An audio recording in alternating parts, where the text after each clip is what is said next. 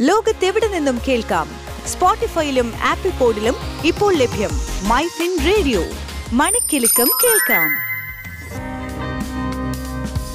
MyFin radio tea break.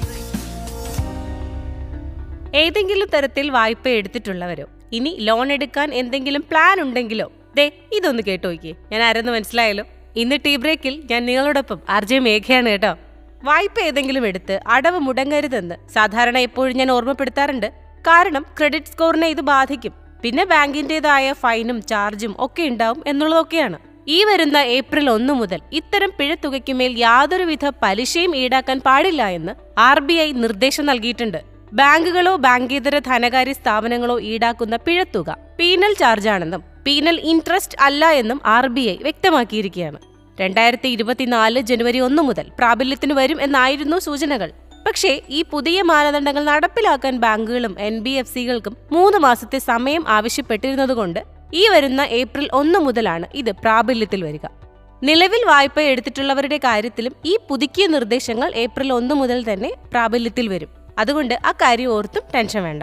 ഒരു കാര്യം പ്രത്യേകം ശ്രദ്ധിക്കുക. രണ്ടായിരത്തി ഇരുപത്തി മൂന്ന് ഓഗസ്റ്റിലെ സർക്കുലറിൽ പിഴ ചാർജുകൾക്ക് നിശ്ചിത പരിധിയോ ഉയർന്ന പരിധിയോ നിർദ്ദേശിച്ചിട്ടില്ല.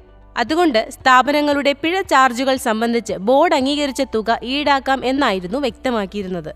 ക്രെഡിറ്റ് അച്ചടക്കം വളർത്തുക എന്ന ഉദ്ദേശത്തോടെയാണ് ഇത്തരം പിഴത്തുക ഈടാക്കുന്നതെന്നും കേന്ദ്ര ബാങ്ക് വ്യക്തമാക്കിയിട്ടുണ്ട്. അതുകൊണ്ട് പിഴത്തുകയിൽ നിന്ന് മറ്റൊരു വരുമാനം ഉണ്ടാക്കാനായി അധിക പലിശ ഈടാക്കരുതെന്നും ബാങ്കുകളോട് നിർദ്ദേശം നൽകിയിട്ടുണ്ട്.